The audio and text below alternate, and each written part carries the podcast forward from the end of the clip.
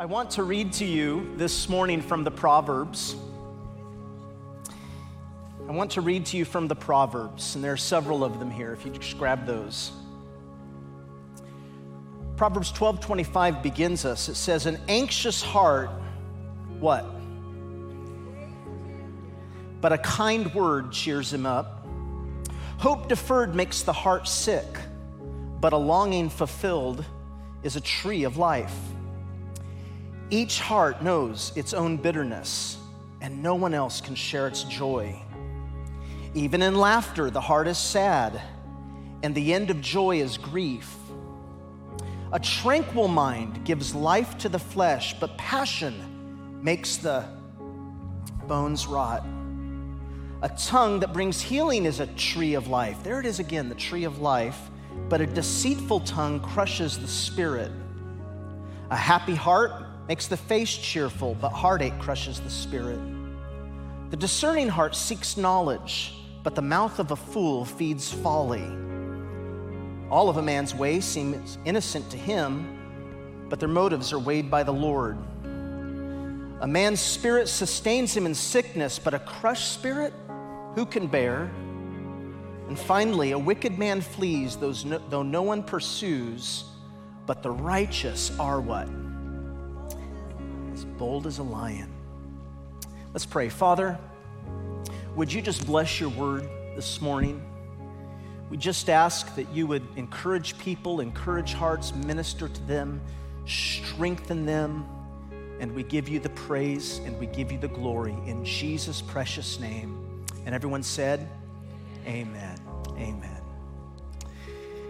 Well, hey, today I want to talk to you about wisdom. And uh, the scriptures that have been read have been from the book of wisdom, the book of Proverbs. And by the way, if you want to be on our scripture reading team, uh, we just invite you to do that. We have people that come and read the scriptures that we'll be teaching on uh, for the day from time to time. And so, no matter what campus you're on, we'd love for you to be a part of the scripture reading team. Just on your connection card today, write scripture reading team, and we'll have somebody get in touch with you if that's something you'd like to do.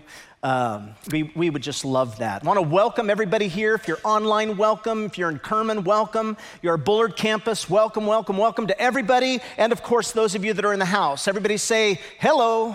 hello. All right, Fresno says hello. Milburn says hello to everybody. Um, okay, I want to talk to you about the complex realities of emotion in the inner life. It is very complex. How do you feel what you feel. Anybody have the answer to that? Why do you feel what you feel? Now, in today's world, we can be really simple minded about stuff. In fact, it's a lot harder than, the, than this two part message title gives it credit for. Because when you're dealing with your emotion, you're dealing with very deep, very conflicting, what can be very confusing or warring, dynamic impulses that roll through your hearts. And how many of you know many times you feel as though you don't have power over it? In fact, many times we don't even know how we got to feeling the way that we feel. Am I right? Have you ever been there? You know that something is wrong, but you don't know what to do about it. Who can relate to that? Here's what I want to say right at the beginning. If you just have your notes and you'd write this down, here's what the scripture tells us. The scripture tells us that God gives great priority to what's happening on the inside of you. write that down. In fact, it's repeated all through the New Testament. Jesus says it. He gives great priority to what's going on inside of you. In fact, one of these proverbs, the second to the last proverb on your, on your page, if you flip back to it, you'll see it says, A man's spirit can sustain him in sickness, but a crushed spirit, what? Who can bear? Now, what does the word spirit mean? In the Hebrew Bible, that word spirit is actually the word for wind. It has to do with force or energy. Now, when it's referring to your inside, it would be analogous to what you and I would call our emotional energy or our passion for life. In other words, that which propels you out into life. That thing, you know, that you, it makes you just want to take on life. But what is a crushed spirit? A crushed spirit is when you look at you, your life and you say, I have no desire for this anymore. I have little or no joy in what's going on in my life. There's no passion to go out there and go for it. Many, many of you have been there. I've been there. And of course, there are degrees to a crushed spirit. There's listlessness and restlessness. There's discouragement, there's depression. You can be very cast down or you could be totally depressed.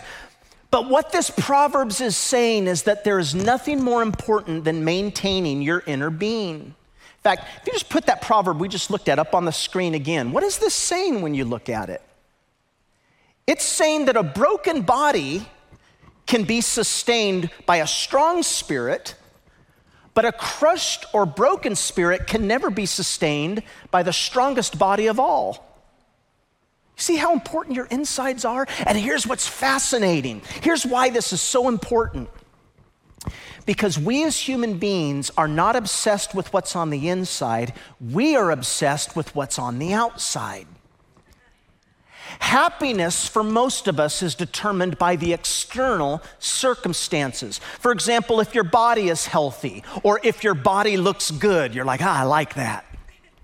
If you have money, if people are treating you right. In other words, if things are going really well out there, that's what makes us happy or that's what makes us unhappy. And what I'm saying to you today is that the Bible says no. The Bible says actually it has nothing to do with your circumstances, but it has to do with your inner man, how you process, how you address, how you view what's going on. Now, do you know this is the reason why when you read the New Testament, and guys, I love the scripture because it does such a good job. The Bible is just so good. If you're not reading it, start reading it. Turn to somebody and say, Read this thing. You gotta read it. When you read Paul's prayers, he's writing to the churches in the New Testament, and he's writing to churches that are being persecuted. He's writing to churches where the civil magistrates are breaking in and they're pulling Christian families to jail. They're putting their kids in prison. And yet, what does Paul pray for? Do you see Paul praying for protection? Or does he pray against suffering? Does Paul pray that the civil magistrate will not come in and haul your butt off to jail? No. What does he pray for? Look at this scripture. He prays that your spirit is strong and powerful, that you would move out into the world with strength, even though you're being persecuted. See, because of the priority of the inner life. God says, What's happening inside you is very important to me. Now, I want to take a, a little bit of time on this second point. If you just write this down, because it's really the truth, listen carefully. God is very aware that it is complicated. Write that down. God is very aware that it's complicated. In other words, what do you have to do to keep your inner being from deteriorating? Or, in other words, I guess what I'm asking is what causes a crushed spirit? And of course, you know, again, the Bible's amazing because you know what the biblical answer is to that question? I'll just start this way. The biblical answer is so nuanced, it is so multifaceted, it is better than any other answer I know of. People who say the Word of God is just a simple thing have never read it because it is better than any book, it is better than any philosophy to understand what's going on inside you. In fact, the scripture indicates there could be several reasons why you're struggling on the inside. Let me give you some of them. First, the Bible indicates that a crushed spirit could have a physical aspect. Would you write this down? It could be physical. Write that down could be physical. In fact, you look at this proverb, it says, A tranquil mind gives life to the flesh, but passion makes the bones rot. Now, literally, pa- passion, that word, it has to do with a hot feeling that you have. It could be envy, it could be fear, it could be uh, jealousy. But what, what's it giving us here? It's saying that your emotional unhealth could lead to physical unhealth, cause your bones to rot. A tranquil mind gives life to the flesh, but passion makes the bones rot. See, the body and the emotions, it's saying here are united. which, by the way, means the opposite is true. There can be a physical aspect to a crushed spirit. I'll never forget, you're looking at a guy that's had two spinal fusion surgeries. My first spinal fusion surgery, I was laying down for almost a year. I was either lying down or standing up straight. In fact, for those of you that were here around then, you'll remember I taught in a back brace. And when I worked during the week in preparation for teaching, I would be laying flat on a couch with a board underneath it.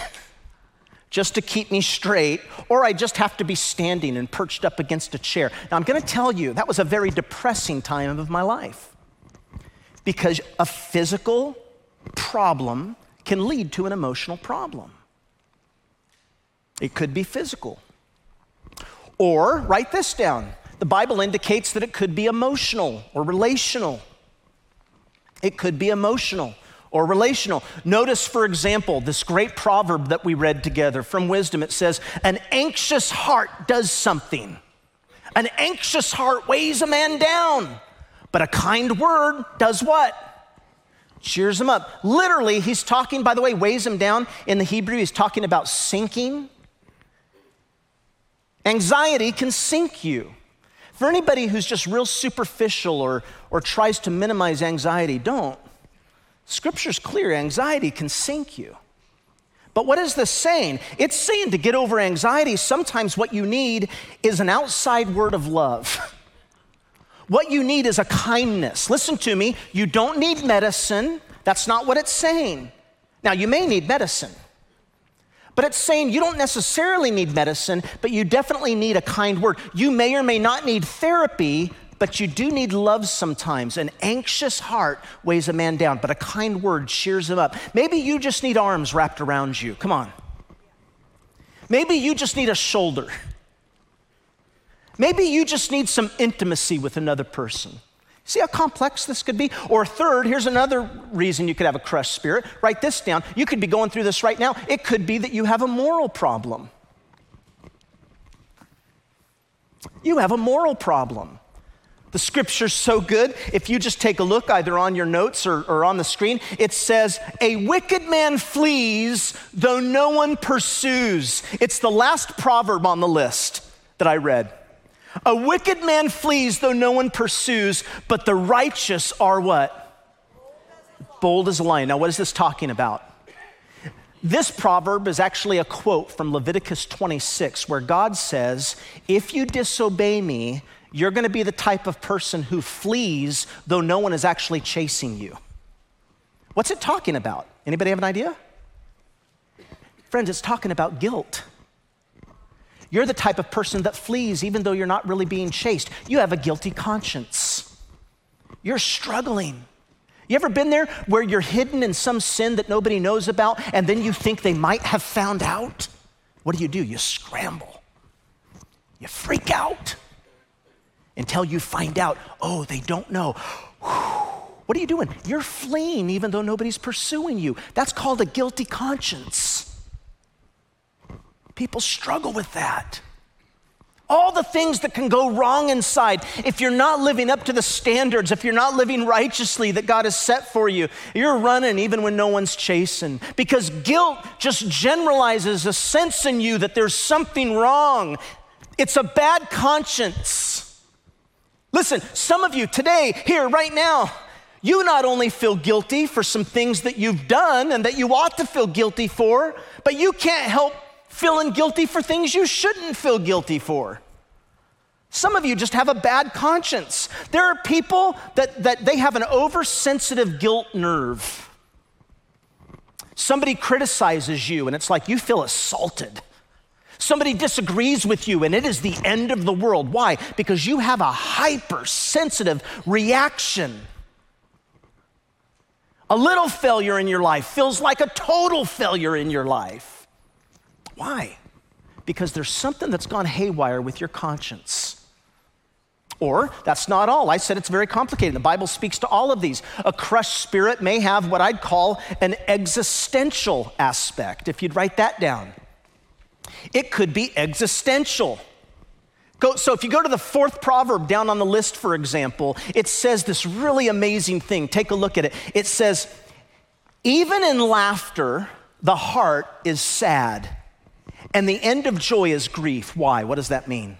Well, have you guys ever noticed that sometimes people are laughing and they're having fun, but deep down, maybe you've been there, deep down, they're still really sad? You ever meet those people that it seems that they're putting on a happy face, but in the end, they're still grieving? Why is that true sometimes? I'll tell you one of the reasons. For many people, there is this existential angst that comes from underneath, down below. Where's it come from? Well, let me just put it to you this way everybody in the world knows deep down that eventually all the parties are going to be over. Everybody knows that there is a ground note of sadness that you and I can't overcome. It's existential. What do I mean? Let me say it again. All joy anticipates grief. Can I give you an example? Because some of you aren't following me yet. I love going to Disneyland on vacation. But even into my second day of a week long, I know that it's going to be over. See, all joy anticipates grief. I know that I'm going to visit with my family, but I know that that night's going to end, the party of my life. Right before my dad died, I knew that I had those moments with him, but I knew we would be separated for a long time. As much joy as I had in the moment, you know what I'm talking about. Here's a happy family sitting around the dining room table, and the simple reality is this one of those people at the dining room table is eventually going to see every member of their family dead. Isn't that something? Everything that your heart wants out of life is eventually going to be taken away from you. And if you don't die a tragic young death, even someday your health is going to be taken away from you. Some of you are saying, gee, I'm so glad I came today. Isn't this wonderful? It's so encouraging. It's like, Shane, I know, but it's like, why do you have to, why do you have to dwell on it? Why do you have to tell me about it? Well, guess what? Try not to think about it. Because this is saying that deep down, you know it's true. There is a ground note of sadness that human beings cannot overcome, and some human beings get taken by it. It's complicated. It's so complicated.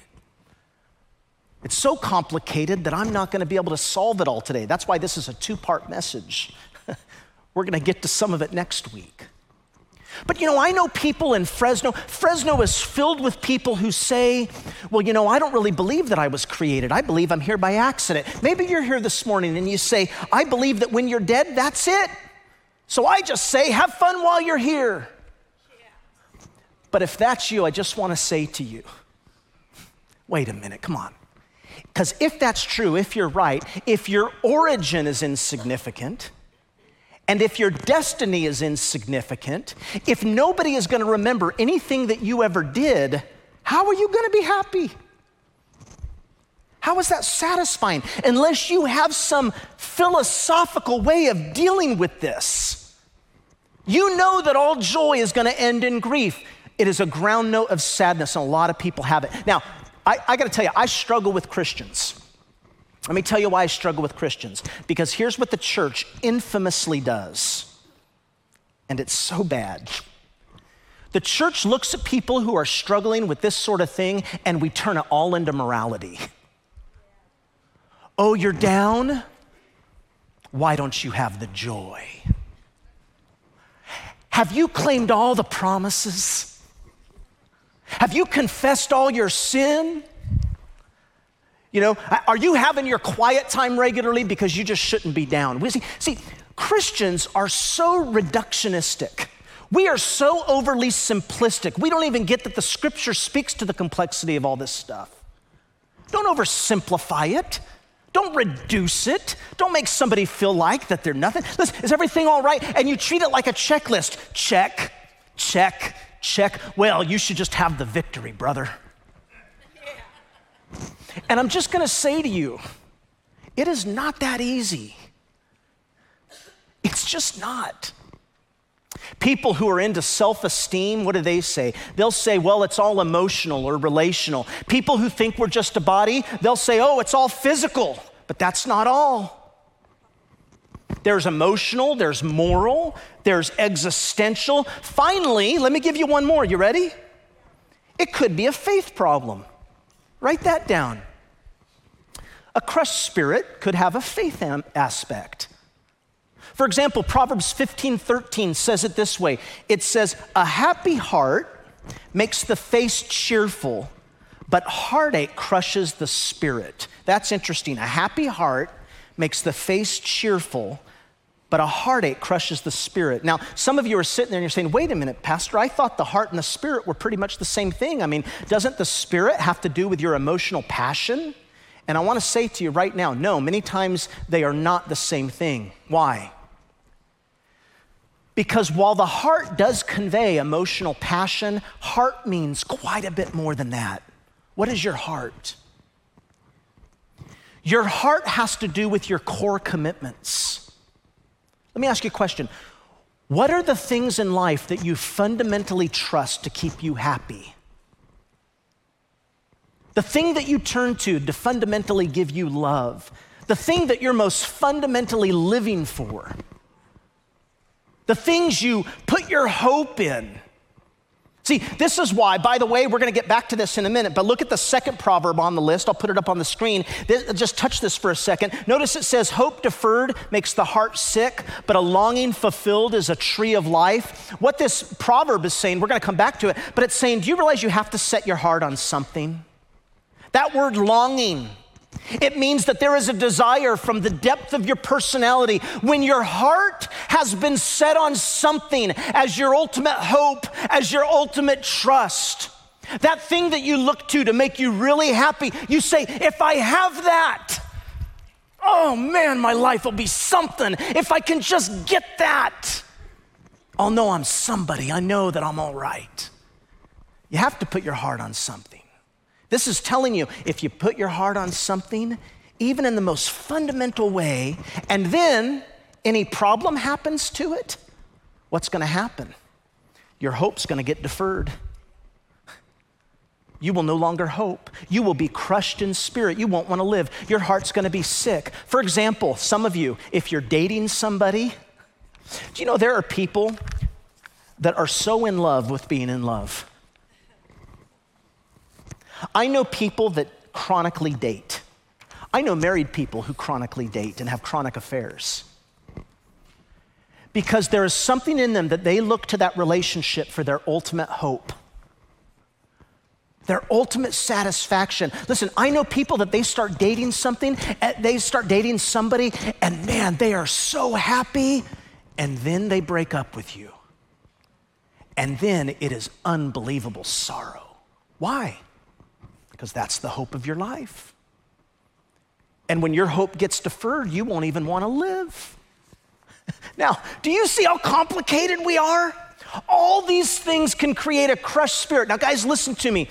I challenge you today as a family, go to Barnes and Noble and look up psychology and look up all the books on emotion, I'm going to tell you, I did this, and you will never find a book that will tell you how complicated you are. All the books you're going to read are so reductionistic, they simplify you.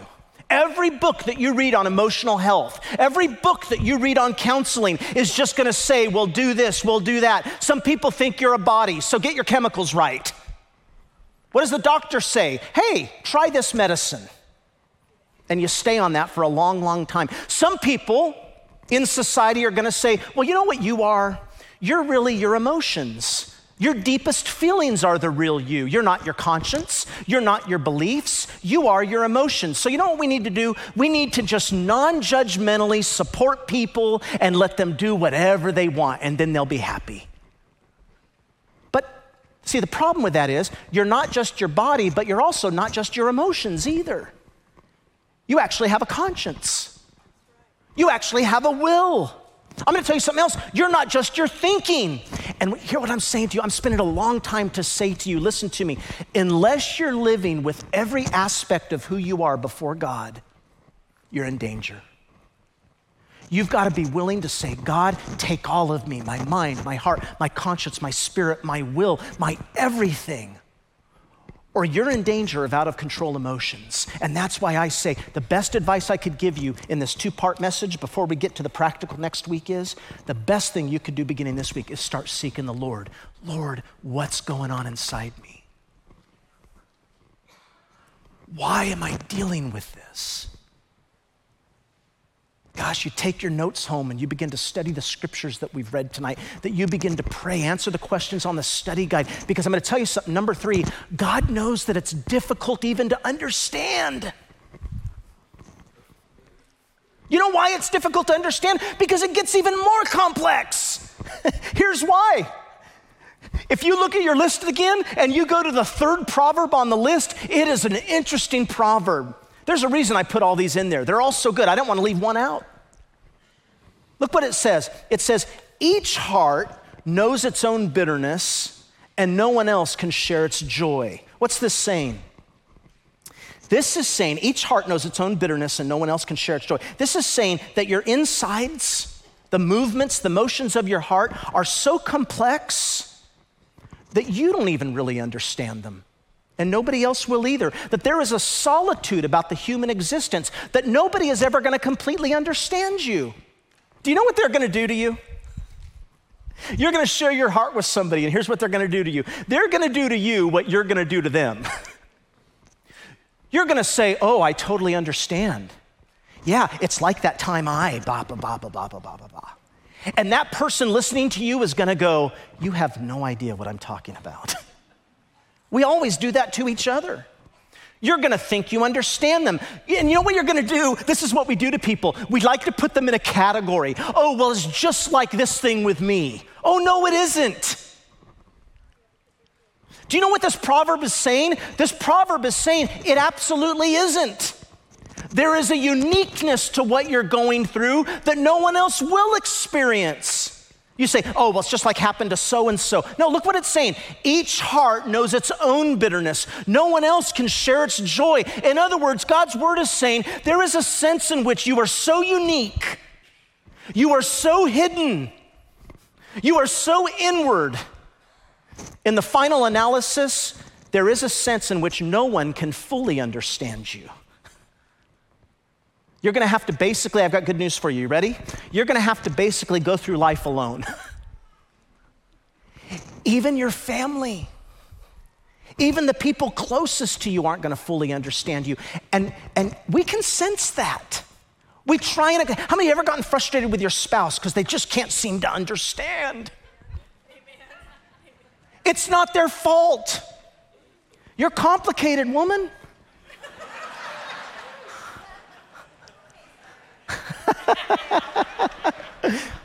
You're complicated, man. Do you know what this is saying? Each heart knows its own bitterness, no one else can share its joy. You know what it's telling you? It's saying no one's gonna fully understand you, get over it. Some of you, I know people like this, some of you, maybe you have this problem, I do. You are so afraid of being misunderstood. You hate to be misunderstood. You have to explain and explain and explain until people get you. Here's the problem nobody is going to fully get you. Get over it. You are alone. There is no human being that can walk with you everywhere that you want to go. There is no human being that can help you interpret everything you're really going through. Now, you know what this means? This is, this is big. I'm building this up. You know why? This means that if God is not someone that you believe in, if God is only an abstraction, if God is not your friend, if God is not somebody you know personally, listen, if you don't have a sense that God is really with you, if you're not putting His love and His truth palpably into your heart, you don't have a personal relationship with God, then you really are utterly alone in this world. Because human beings can't give you what you're looking for. They cannot. God is the only one who can walk with you through the valley of the shadow of death. Otherwise, you are utterly and totally alone.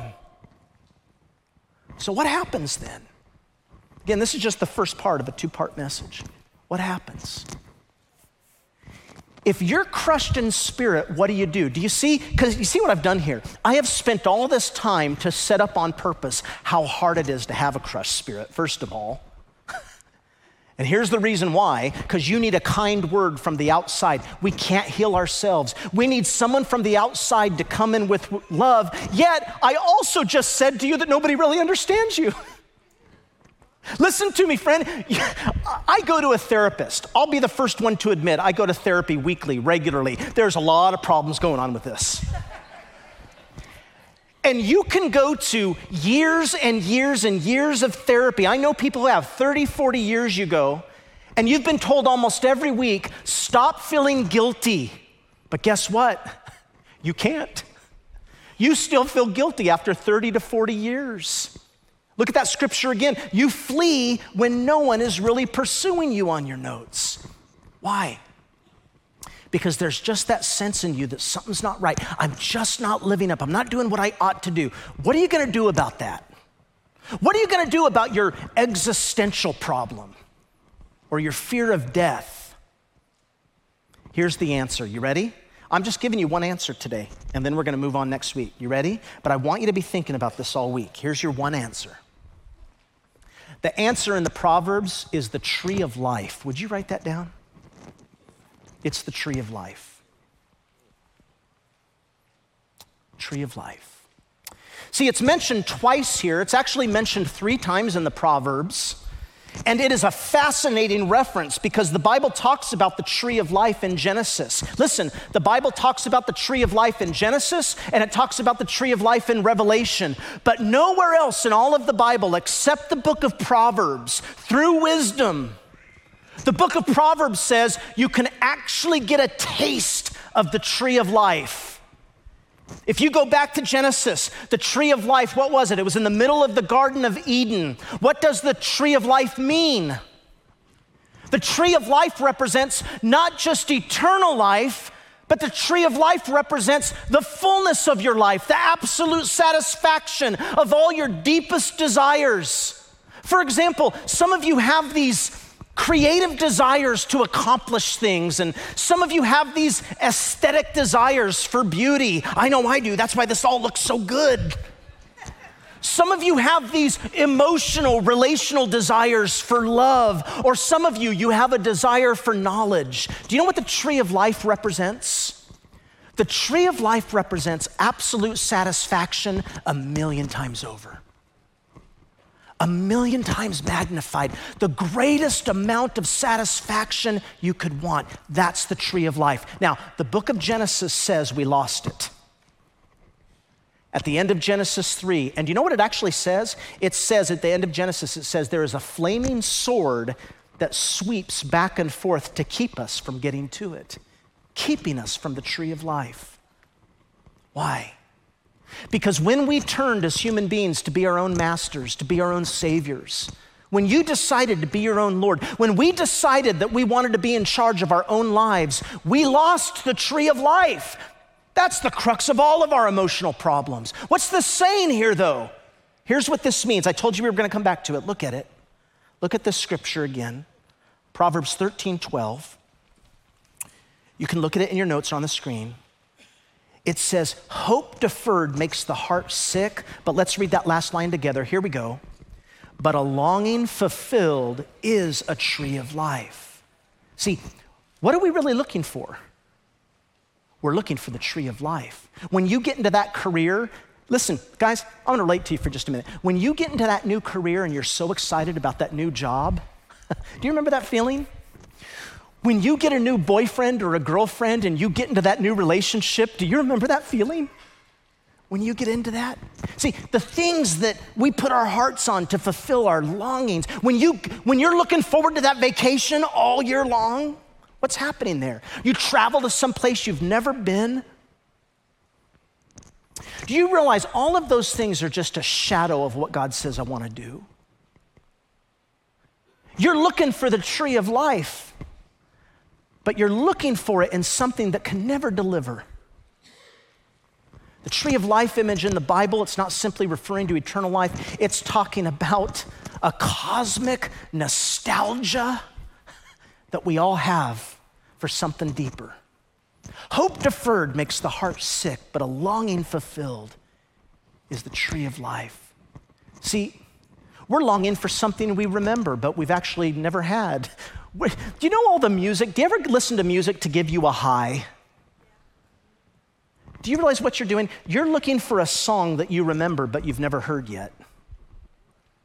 Because that's what the tree of life is. There is something in the human person. The Bible is saying, unless you understand what you're really looking for, nobody put it like C.S. Lewis. If you've not gotten what I've said, you'll get it now. Look at what he said. Now, now don't listen to it. I don't, I'm not going to put this on the screen for you, but C.S. Lewis says most people, if they had really learned to look into their own hearts, they would know what they do want and want acutely is something that cannot be had in this world. The longings which arise in us when we first fall in love, when we first think of some foreign country, when we first take up some subject that excites us, the longing which no marriage, no travel, no learning can really satisfy I am not now speaking of what we would ordinarily call unsuccessful marriages or holidays or learned careers. I'm actually speaking of the best possible ones. There was something that we're grasping at in the first moment of our longing that just fades away with reality. You know what Lewis calls it? He says, We all have a lifelong nostalgia. We're longing to be reunited with something that only God can do. On the inside of us, there is some door waiting to be opened. All you have to do is call on God. Why do you have a despondent spirit? The psalmist said, Why so downcast, O my soul? It's because everything that you have looked for to give you a sort of satisfaction never really delivers. Now, listen to me, friend. There's all sorts of things you could do. You could be really stupid you could say, Oh, I just need to get a new job. I just need to get a new city. I just need to get a new wife. I just need to get a new husband. I need a new lover. I need a new place to go. You can make all those choices. You realize what you're saying you're saying, I just need a change. I just need a change. No, that's not the problem. You're constantly changing all the time. That's not the issue. Some of you, you could just get mad at yourself you could just blame yourself. You're, I'm a failure. I'm just never happy. Or you could get cynical. You should just say, well, I shouldn't expect anything out of life. I'm going to tell you, if those are your answers, every time you're going to have a crushed spirit or at least an atrophied spirit. What's the solution? You know what the New Testament continually says? Again, you got to get into this book.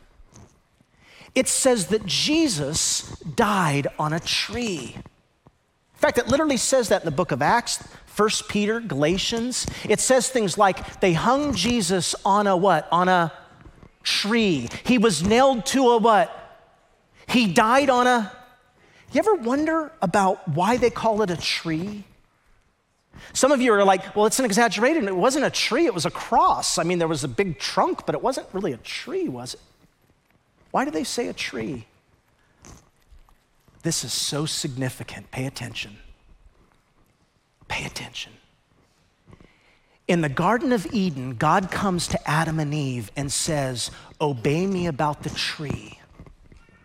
Don't eat it, and you will live. They didn't obey. Centuries later, Jesus comes into a garden, the Garden of Gethsemane, and God comes to Jesus and says, Obey me about the tree. And he did. But look at the difference. The first Adam, God said, Obey me about the tree, and you will live. The second Adam, he says, Obey me and go to the tree. Go to the cross. Do what I'm asking you to do. You will be crushed, he said to Jesus. You will be crushed in your spirit. You will be crushed in your body. You will be crushed eternally. And Jesus did it. And in Psalm 22, Jesus says, My God, my God, why have you forsaken me? And there's a place in verse 14 where he says, My heart is turned to wax.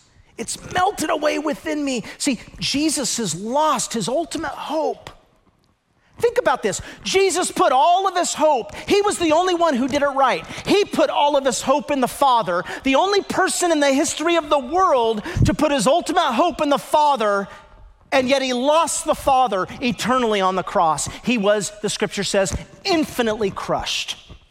Why? For us, to pay the penalty.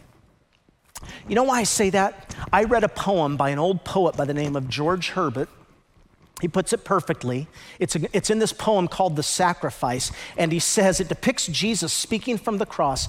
And he, there's one stanza, I'll just read it to you. He says, about one stanza where Jesus says, O all ye who pass by, behold and see, man stole the fruit, but I must climb the tree.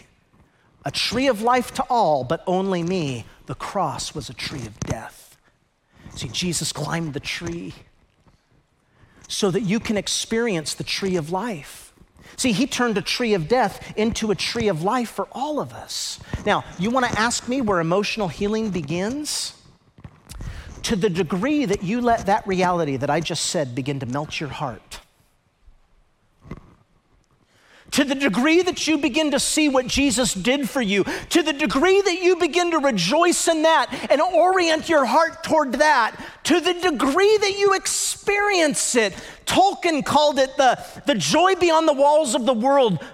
As poignant as grief, he said. He said, Man, there is something more. There is joy that's in the gospel. So, what do you have to do? This is your first step. We're going to get to the rest next week. Ready? Write this down.